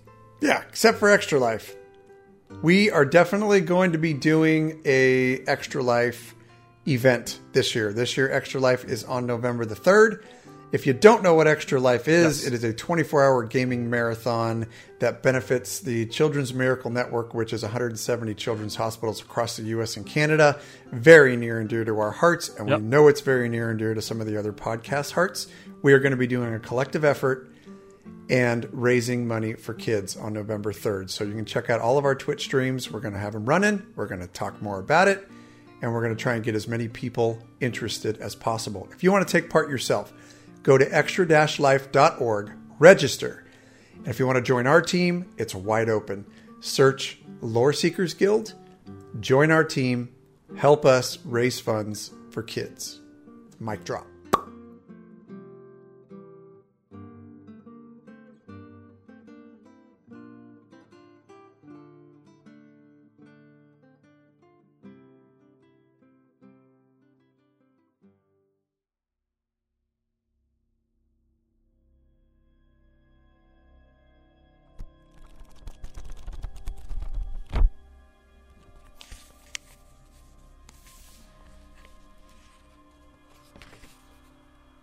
Loredas, 20th of last seed, second era, year 584.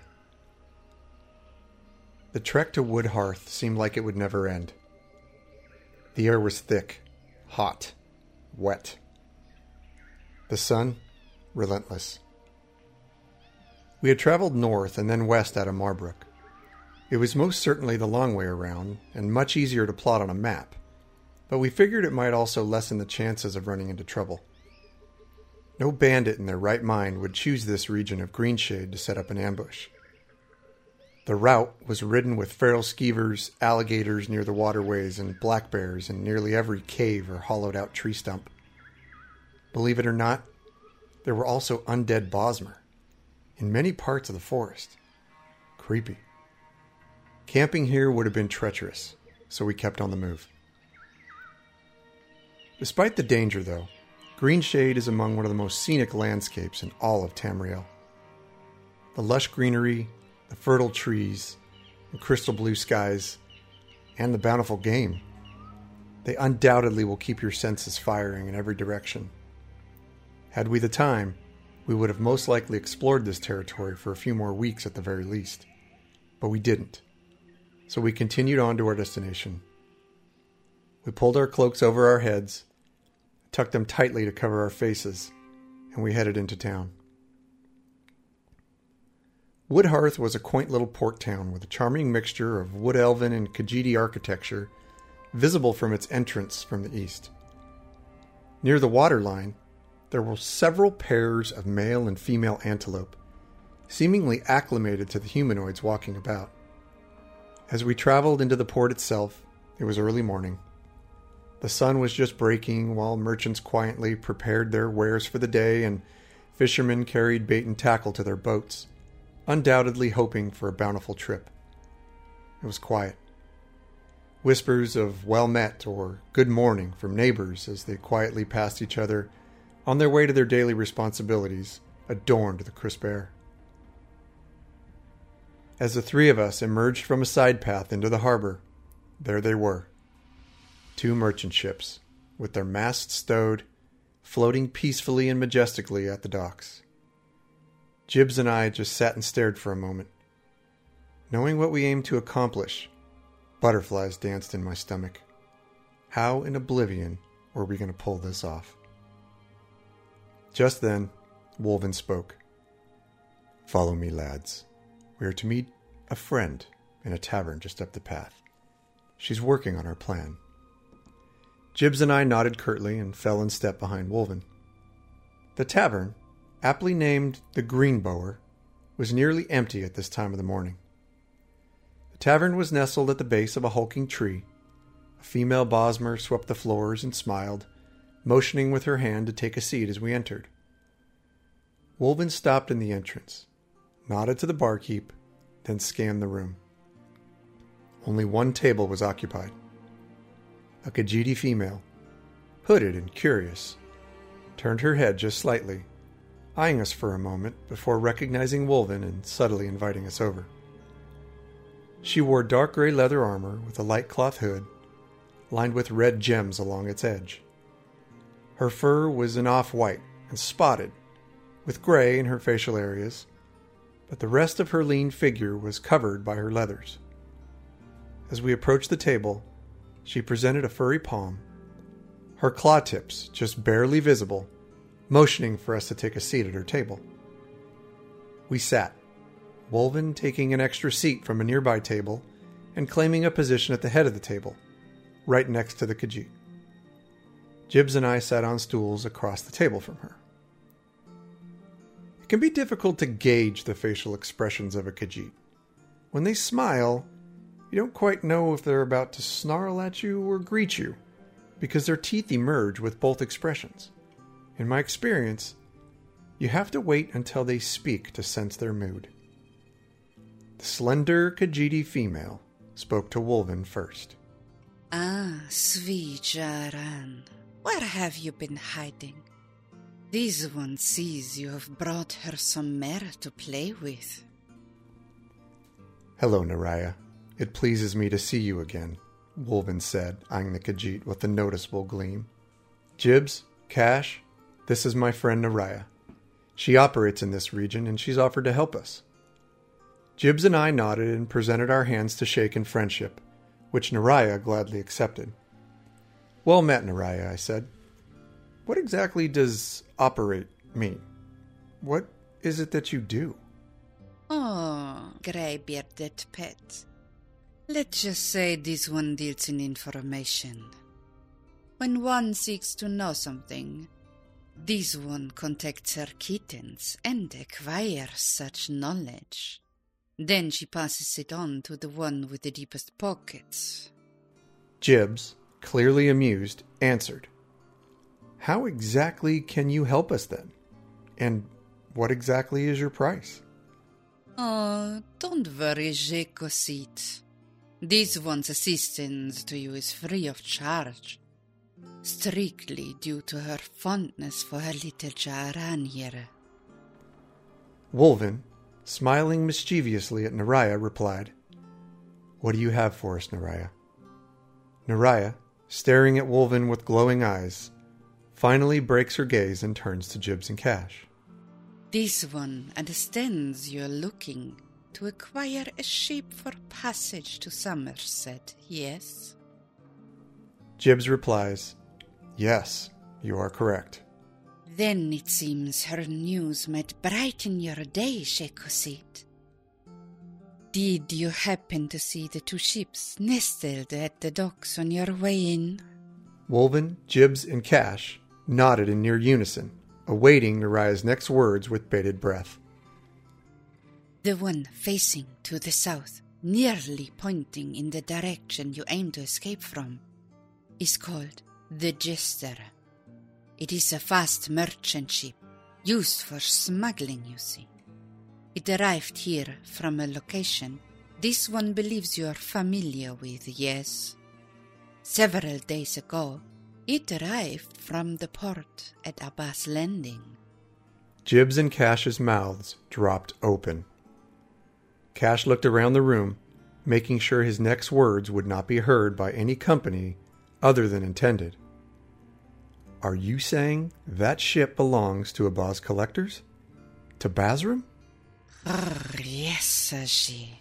That is correct. When the ship docked, much of the crew and some other unsavory types left the ship, but did not stay in town long. They split off into the forests in different directions. They are most certainly searching for something, or somebody, perhaps. Wolven followed. We have to get you both on that ship. The question is, how? Jibs lamented. Naraya, with a smile on her face, continued. This one has been watching from a perch, her loves. Only the captain of the ship and a few of his crew remain in the city. The crew is only five, and they work on the ship from sun up to sundown. The captain only steps foot on the ship in the morning hours. Then, about noon each day, he goes to the other inn in town, the improbable Cutlet. There he stays until late after dark. But by then he's much too drunk to notice anything. Especially if his ship is, uh, well, no longer there. Cash, shaking his head from side to side, questions. All right, all right. I'm sure we can get on the ship without an issue. But what then? Who's going to captain her? How do we even know the winds will be right? Jibs countered. How hard could it be, really? Drop the sails, point her in the right direction, and we go. We'll figure out the rest from there. Besides, who's going to give chase? There's only one other ship in port. Wolven chimes in. That ship hasn't left port in months. The crew was slaughtered by sea vipers last season. There is no crew. Oh, and the trade winds? They blow offshore every single evening. It's part of the diurnal cycle in this region. Naraya then concluded. Well, then it seems there is not much need for a complicated plan, kittens. We go tonight. When it's dark, we get you on that ship. Wolven and this one will tend the lines while you set the sails. Then away with you to the sea, to Somerset.